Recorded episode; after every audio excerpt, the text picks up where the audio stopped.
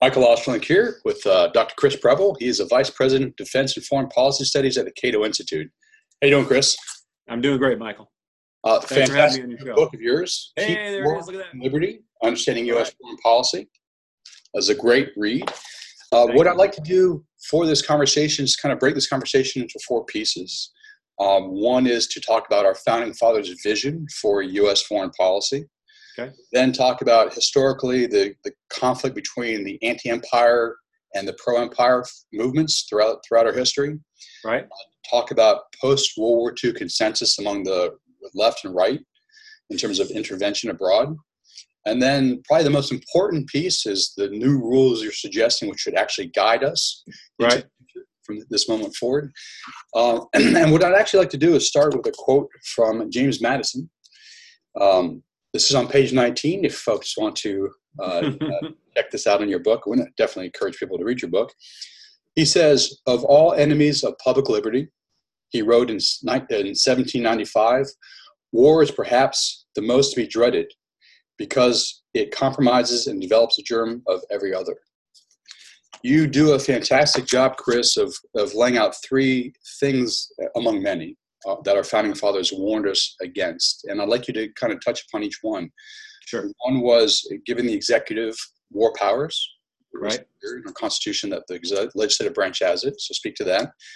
Uh, our founding fathers want us to have a navy, but not a standing army, which I'm sure most Americans would not know about.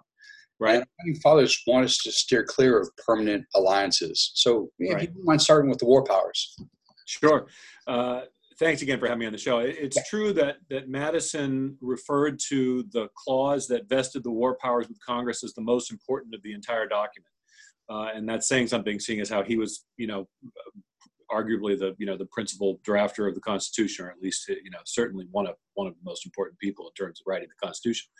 Uh, and I think he recognized and he talked at length about how uh, the the new government, the government they were creating, was intended to limit uh, the country's ability to go to war, its propensity to go to war, and the branch of government that would be most prone to want to go to war was the executive. That was what history taught them, and I think he was right about that. Not that there aren't occasionally uh, wars of popular passions. Madison talked about that as well. Uh, but for the most part, he was concerned, and many of his fellows as well, that a overly strong executive, one that had especially power to go to war uh, at its discretion, would do so much more often. And precisely because of the passage you just read, because war is the health of the state, uh, they were quite anxious to limit uh, the government's ability to, to, to wage war. Um, related, go ahead. No, you know, you use the phrase "war is the health of the state." and, Right. uh, amongst the libertarian crowd, that's a well-known phrase. Uh, I like that phrase to be more well-known among everyone. Yes. Uh, can you explain what you mean by war is the health of the state? Well, it, it, the passage that you read is is Madison, you know, explaining that that war is the and there's other uh, other clauses in that same paragraph. You know, war is the parent of armies. From these flow debt and taxes, and debt and taxes are the instruments that the government uses to enslave the people. It's it's it's you know, again, you're right that among libertarians these these phrases, these these uh, sort of uh, iconic texts are are something like. Uh, you know the, the uh, you know are, are sort of like the Ten Commandments or something. Uh, but for others, it's it's helpful to remind them. And I and again, I think we have to emphasize the founders, especially those who, like Madison, were Federalists. They were creating a government that was stronger than the government that, that they were replacing under the Articles of Confederation. Uh, they, of course, were criticized for going too far in creating a too strong federal government. And I think point that I've made and others here at Cato have made is that is that on balance they struck the, the right uh, uh, balance between uh, a, uh, fr- a strong federal state and an overly strong federal state. But critical to maintaining that balance was limiting the power of the executive and limiting the uh, the new federal government's ability to wage war. So, so related to that is the is the issue of standing armies versus navies. Constitution, of course, uh, famously calls for the maintaining of a navy uh, and the raising of an army, and this distinction is important. It's not. This wasn't, uh, you know, just a rhetorical flourish. Uh, of course, navies, as a practical matter, you can't really raise a navy in the same way that you can raise an army, and especially the way that armies were raised in the late 19th, uh, in the late uh, 18th century, which is you would call people to arms. They they would uh, go to war, and then they would go back to uh, tending their fields.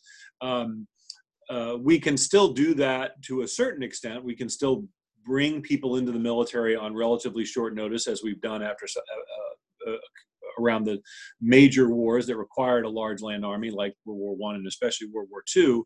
Uh, but you can't really do that with the Navy, especially sort of the advanced warships that we're talking about today. But even back then, uh, you know, the ability to build a warship wasn't entirely the same as being able to build a fishing vessel or a, or a, a commercial ship.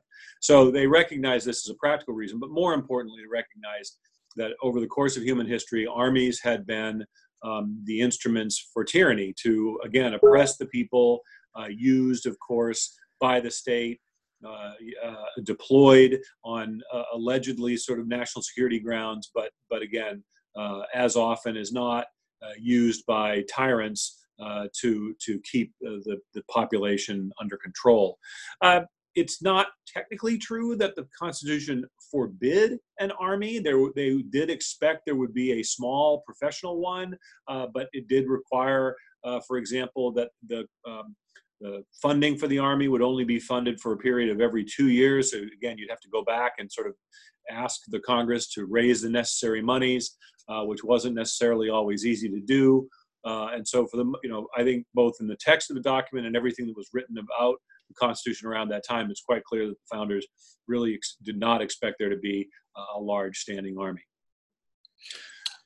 The uh, um, piece is uh, steering clear of um, permanent alliances. Right. So uh, I think the most important uh, document, which I cite at some length in the book, is, of course, Washington's farewell address, in which he talks about the need to avoid um, uh, permanent alliances. Uh, he uh, stresses, however, the importance of trade and having good relations with as many countries as possible, but remaining separate from their internal disputes. There's a sense that in the new world that they they were uh, trying to build a new government, a new system of government, and, and that being constantly drawn into Europe's quarrels would uh, would undermine both American security and American liberty. Um, I think that over over a number of years, uh, the, these views in Washington, D.C. have evolved, but I still think there's tremendous wisdom in George Washington's farewell address, which is why I uh, cited in the book and, and um, I think returned to it several times over the course of the, the book. So we did pretty well, not completely well, but pretty well following uh, our founders' uh, ideals, at least until the mid to late 1800s. Things seem to go downhill a little bit. Yes. War against Mexico, but let's let's. I would like you to kind of highlight because um, it seems like it, it, set the stage for everything else. Our war against Spain, and the right. colonies we gathered as a result of that. And I'd like you to, as you speak about that, it's it's important to note. And I think you did a really good job of um, explaining kind of the religious zeal that led yes. us, led, led some of us to lead us to a war against Spain and to yes. retain those colonies and it seemed to be you know a divine mission integrated with uh, racial superiority if you actually read what was said about our purposes right that. right I, I i went to some lengths to really draw a distinction between the kind of territorial expansion that the united states undertook during the course of the 19th century again you know obviously spreading the country all the way to the pacific ocean and then and then acquiring uh, alaska too along the way uh, but once the United States sort of turned its attention beyond the contiguous United States, then uh, it, it, was harder to justify that expansion on strictly national security grounds. And again, there were elements of, thank you, elements of manifest destiny that were uh, religious in, in tone, uh, and also uh, certainly an element of racial superiority or, or just outright racism. And I think you do see elements of that as well in terms of the treatment, in particular, of the, of the Filipinos after the Spanish American War, after the Philippines uh, uh, was, was stripped away from the Spanish Empire, and then the United States took possession of those, of those islands.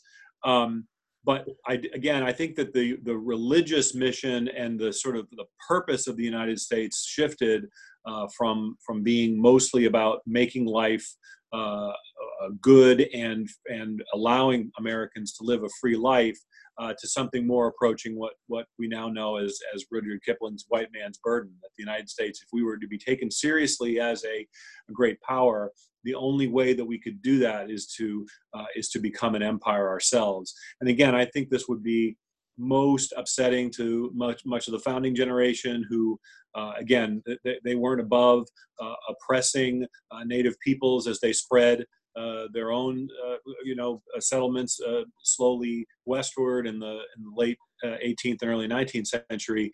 but the scale of the undertaking, especially in the Filipino, putting down the Filipino insurrection, was much greater than uh, than what was uh, you know done on a case by case basis uh, in the 1800s. Um, of course, famously, there was an anti-imperialist league. There was a remarkable group of people who uh, attempted to uh, stop U.S. territorial expansion and especially uh, expansion to Hawaii and then to the Philippines. Um, I relied heavily on Stephen Kinzer's book, The True Book, True Flag, which is terrific. Uh, but there were other books as well. Obviously, uh, Walter McDougall has written about this. Um, uh, also, uh, there was a terrific book called 12 Against Empire by Robert Beisner, which is now unfortunately out of print, but it's a book that tells a lot about the Anti Imperialist League and a lot of what we know about them. Uh, is in uh, Beisner's book. So uh, part of this was a you know a journey for me as a historian, learning about some new periods that I hadn't studied very carefully, uh, and I relied pretty heavily on these other sources. I also uh, dug into uh, one of my favorite historical speeches from the period, Sumner's William Graham Sumner's speech, uh, "The Conquest of the United States by Spain," uh, which I, again I quote at some length, and we also now have available at the Cato at Libertarianism, the, the, organ, the site that published my book. We have the full text of Sumner's speech, as well as we recorded a podcast where we had an actor read a good part of Sumner's speech, and it's it's a remarkable speech, and and again, sadly. Uh, sort of timely and topical in spite of everything that's happened over the ensuing uh, 120 years you know, it, it's interesting to note that the Anti-Imperialist League was very transpartisan in nature. Yes, even absolutely then, Let me just acknowledge some of the folks who were part of that league: Mark Twain, Ambrose Bierce, uh, former presidents Cleveland and Harrison. Yes. Um, you had Carnegie, uh, Andrew Carnegie, and and uh, Samuel Gompers. Uh, so it was a remarkable. Uh, you're absolutely right. A remarkable transpartisan uh, movement. It was not driven by narrow partisan political uh, sort of gain. Uh, so yeah, it was it was a really interesting group of people who I think at a time when it was uh, you know really not fashionable uh, to question whether or not the United States should undertake this uh, civilizing mission on the other side of the world. Uh, they really stood up and, and spoke to I think what America's founding principles were and and still should be. Uh, let me remind our, our listening audience what those principles are by actually reading briefly from their uh, uh, resolution adopted in 1898. And this is from the Anti Imperialist League, their meeting. This is on page 50 for folks who want to go check this out. Quote The mission of the United States is to help the world by an example of successful self government, and that to abandon the principles and the policy under which we have prospered and embrace the doctrine and practices now called imperial is to enter the path which, with other great republics, has ended in the downfall of free institutions. Our first duty is to cure the evils of our own country. Right. Powerful, powerful stuff. Sounds like nation building at home. Uh, we, have heard this uh, time and time again in American history. Yeah. So what I like like to so that you know that's the where we started gaining colonies. Uh, it didn't end there. We also right. had a couple of I wouldn't call them wars. They weren't declared, obviously. Right. Uh, I, I, don't even think they called them police actions. It was more like protecting certain business interests in South and Central America. yeah, there was some of that for sure. Between 1906 and 1934, speak to some of the countries we uh, sent Marines down to. Well, we obviously uh, we took possession of Cuba and Puerto Rico. In Cuba, we there were restrictions that the Senate put on uh, sort of the United States simply repeating what uh, the, uh, the Spanish had been doing in Cuba, which was, uh, you know, again, the argument, the, the, case for going to war in the first place. And yet, notwithstanding those restrictions, uh, the United States did go in and send the Marines into Cuba. the Dominican Republic is another example, Nicaragua, Mexico. Uh, so there were definitely some interventions, uh, and of course the, the seizure of uh, Panama from Colombia that became obviously the Panama Canal Zone, and uh, you know, the building of the Panama Canal. Uh, so there were a number of actions taken in the late 1800s and especially into the early 1900s uh, that that we we of course created the good neighbor policy uh, that was that was under Franklin Delano Roosevelt. That was to undo uh, some of our actions, I think, which which can fairly be called a bad neighbor policy, at least in the first uh, 30 or so years of the of the 20th century. Yeah, you talk. You explain what we mean by a war as a health of the state, um, and liberty is lost at home during wartime. And I think you give right. two great examples during World War II. Eugene Debs, who was critical of, the, of our entrance in the, force, in the First World War, spent 10 years in prison. Right. You also acknowledged uh, movie producer Robert Goldstein, who did a, a, explain what he what movie he did right. while he went so, to prison. So this was a case that I I learned of from my colleague Ted Galen Carpenter, my mentor and my predecessor here. Years ago, he wrote a book called The Captive Press, which explored sort of the different ways that uh, that uh, war and and prepar- preparing for war can be uh, harmful to liberty and especially to a free press. And one of the cases that he highlights is is of uh, uh, arresting and charging and jailing a producer for making a movie about uh, the American Revolution. You know, this was during the time of World War One, and this is, of course, when when our ally Great Britain uh, was put in an unfavorable light uh, by a movie which talked about the American Revolution, and for that reason, he was thrown in jail. As you know, Eugene Debs ran for president at least one time from a jail cell, effectively. Uh, again, for uh, the his offense was for questioning uh, conscription, for questioning a draft. That was one of his sort of key offenses. But more generally, I think even in places where where individuals are not subject to uh, uh, arrest and and um, incarceration. Again, the Japanese Americans during World War II, the more one of the more famous and horrific cases as well. But even in instances where it's stopped short of that sort of uh, overt and, and obvious violations of individual rights, there's a much more um, pervasive sense of sort of self censorship and uh, an unwillingness to call attention to uh, government abuses because you will seem uh, unpatriotic. Again, this is sort of the way it's cast. Uh, and, and, in some sense, again, this is perfectly understandable. It seems, as I explained in the book, it seems rather uh, petty uh, to complain about uh, in World War II, for example, rationing or the unavailability of certain meats or fishes or things like that when a neighbor's son was killed, you know, in Guadalcanal. Uh, so, you know, th- those sorts of sort of social stigma and social pressure on top of the expanded power of the state, which is, is why war is uh, is uh, so threatening to liberty across a, a very broad scope.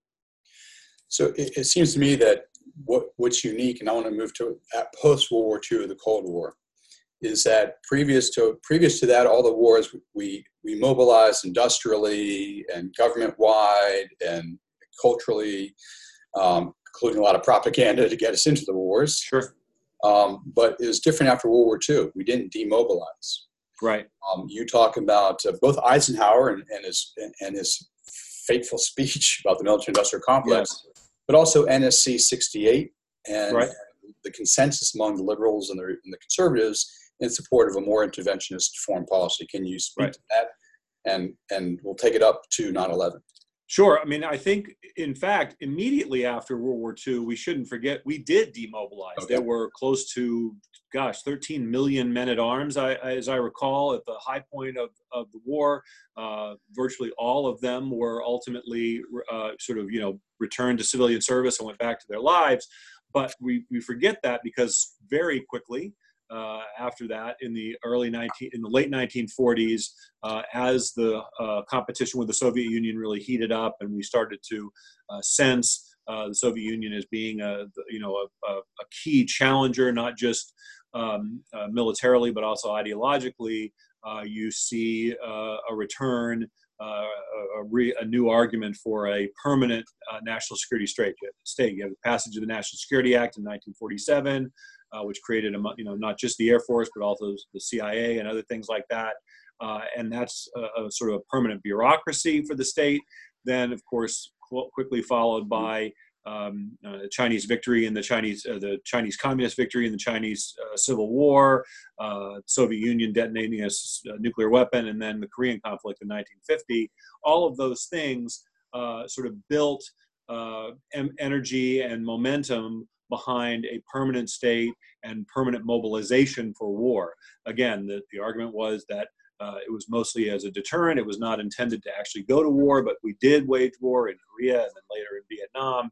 And though that instrument, that permanent force, is precisely what the founders were wary of, what Eisenhower warned of in his farewell address, January 17, 1961, um, which is also available at the Cato uh, Libertarianism website, which is a, is a important speech. It's fairly well known. Perhaps less well known is, is Eisenhower's speech, The Chance for Peace, which he gave in April of 1953. It was one of his first public speeches as president, actually. And so the point was that, that this man who had lived his both basically his entire adulthood in uniform uh, harbored very grave concerns about uh, the imbalance that was being created in American society, where too much power and authority was invested in the military and too little in uh, civilian institutions, but equally important the private sector. Uh, and he never uh, he never lost that that belief uh, all the way through his eight years in office. And I think in many respects, his farewell address can be read as a lament that he had failed, even he had failed to halt this drive towards a permanent warfare state. And then the permanent warfare states continues up up until 9/11. But actually, what I'd like to do is take it to 1997. Obviously, four years before 9/11. I think it's important for Americans to be reminded of their history, especially right. war drums are now being beaten for war with Iran, which yeah. come and go, come and go. Unfortunately, uh, 1997, the uh, Project for New American Century by uh, some of our neoconservative friends, William Kristol and Robert Kagan, um, were promoting right. removal of Saddam. Uh, around the same time as the Iraq Liberation Act, which under Clinton actually called for regime change in right. Iraq. Uh, then you have Chalabi, kind of uh, propaganda, propagandizing the Americans in support of regime change so, you know, kind of speak to that whole thing because obviously that wasn't immediately successful, but ended up being successful to regime change, not successful in the end for us, but right. Three. Yeah, I think this is one of those cases in in fairly recent American history, which most Americans have forgotten. They think of Iraq as an outgrowth of 9/11, the terrorist attacks on 9/11, and they see Iraq as part of the 9/11 wars and sort of somehow connected to Al Qaeda. And as I try to explain in the book, uh, that simply isn't the case. Uh, the war uh, in Iraq was not, in fact, it, at all related to the, the war uh, to, against uh, Al Qaeda, for example, in Afghanistan. And yet you had in place uh, a group of people who were determined to overthrow Saddam Hussein. They saw him as a brutal dictator, but they also saw him as a threat to the United States and to other countries in the Persian Gulf and greater Middle East region. Uh, and so they were agitating for his removal for a number of years. Uh, they got their chance after 9 11. Again, these were uh, the, there had been the passage in the sign, the passage of the Iraq Liberation Act and signed by President Clinton in 1998, which specifically dedicated the United States to the overthrow of Saddam's regime. But obviously, it hadn't occurred until after uh, after September 11th, and that's when you see a very concerted effort. I do go into this in some detail.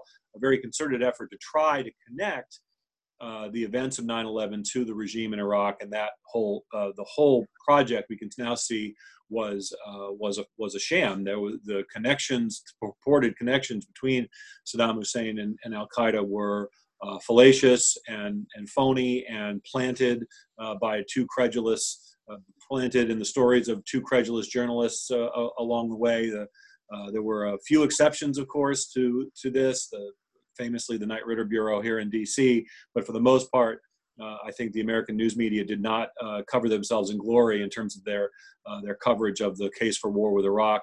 Uh, and I would hope, as you uh, already teed up, I would hope uh, they would learn their lesson. They've learned something and would not be so gullible in the rush to war with Iran.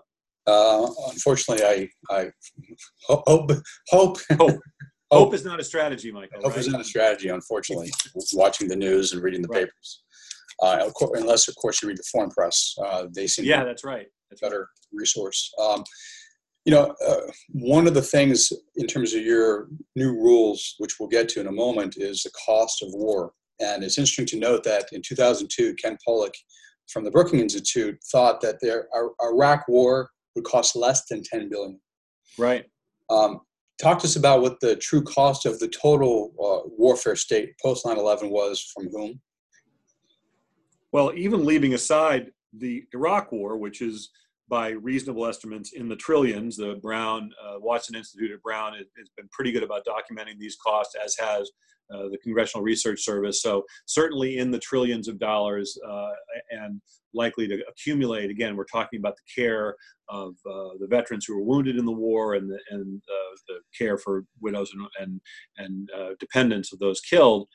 Uh, of course, we also have to be mindful of the hundreds of thousands of Iraqis who were murdered in the war, as well as the millions of Iraqis who were uh, uh, who are refugees, either uh, you know driven from their homes within Iraq or outside or fled Iraq completely. Uh, those are costs which we can't capture in dollars and cents, especially not American dollars and cents, taxpayer dollars, but it's a cost nonetheless. Um, there's always the danger, of course, that that the animosity and resentment that we that we have engendered because of this war will eventually blow back on us. Uh, I certainly hope that's not the case, but it's something we have to be mindful of. Um, so, for all of these reasons, the claim that the war in Iraq would go uh, quickly, would be resolved swiftly, would be cheap. Uh, they were absurd at the time. There were, of course, a few people who did call them out at the time, uh, but now we can see, uh, sadly, tragically, um, that the skeptics of the war were correct, that the costs are enormous and still growing. Um, uh, I think that that feeds into the last point is that precisely because it's so easy for the United States to initiate conflict, uh, it needs to be, we need to be more careful uh, and more discriminating when we do. Because while we, as a $21 trillion economy at last check, uh, can endure uh, hundreds of billions or more uh, in military spending, as we have done since 9 11, we've endured it. We, we don't always feel it. We don't always have to sort of account for the, the trade-offs uh, and the opportunity costs.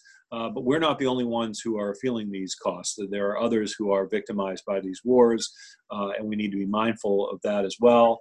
Um, and so that's why I think we, because we're so powerful militarily, uh, we just need to be much more uh, careful and discriminating in terms of when we decide to initiate the use of force. Yeah, and we'll we'll get into your five uh, uh, pillars, we might call them for the sure. rules reform guidelines, principles. Principles. Okay. Yeah. All right. Uh, but before we do, um, something that's guided from a bipartisan perspective, at least since the beginning of the Cold War, the end of World War II, is what what's called what theoretically is called American primacy.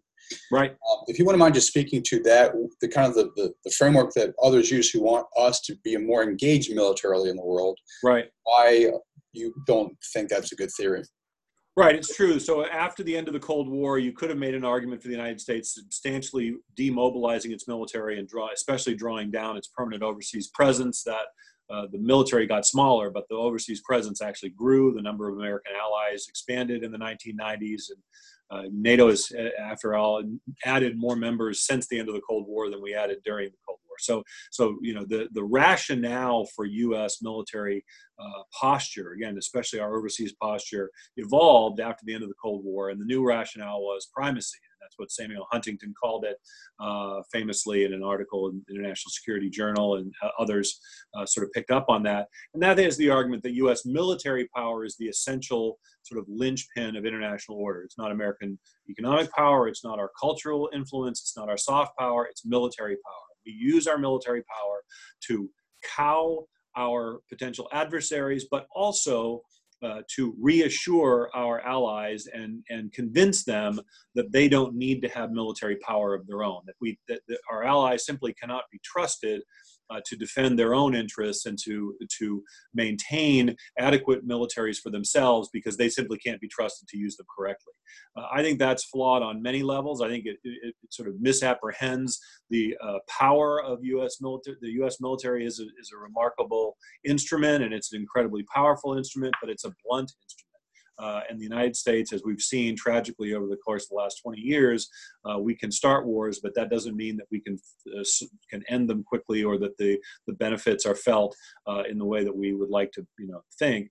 Um, equally important is I think we have to recognize that other countries do have interests and that maybe they understand their interests better than we think they do. Uh, and I think it, it's particularly hard today uh, for the United States uh, to lecture other countries around the world, other democracies, for example, on how to best conduct their affairs when the United States, after all, uh, has our own political problems right here at home. So uh, I, I think that that there's a certain measure of humility that is always warranted uh, when you're uh, talking about reordering other societies by uh, by violence. But I think there's an additional increment of humility that we Americans should should should take account of given our current situation. Right. Okay. So that's kind of the theory that drives the bipartisan consensus on U.S. military intervention for the past 80 years, or what, right, 70 years or so. Yeah, 70 70 years roughly. Yeah.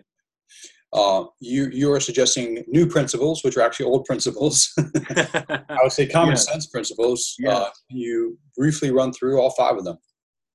Sure. Uh, so the first is uh, that there should be a compelling national security interest. If the United States is going to risk American lives and and also the lives of innocents in a foreign country. If we're going to to uh, launch a war, uh, then there needs to be a compelling U.S. national security interest at stake.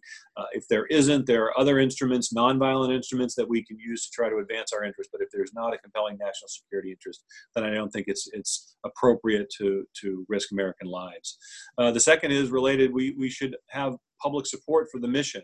We've already talked about this a little bit. The founders believe that uh, vesting the war powers in the Congress and, and therefore the branch of government that was closest to the people uh, was appropriate. Uh, I think that's certainly the case. We want the American people to be invested in these conflicts.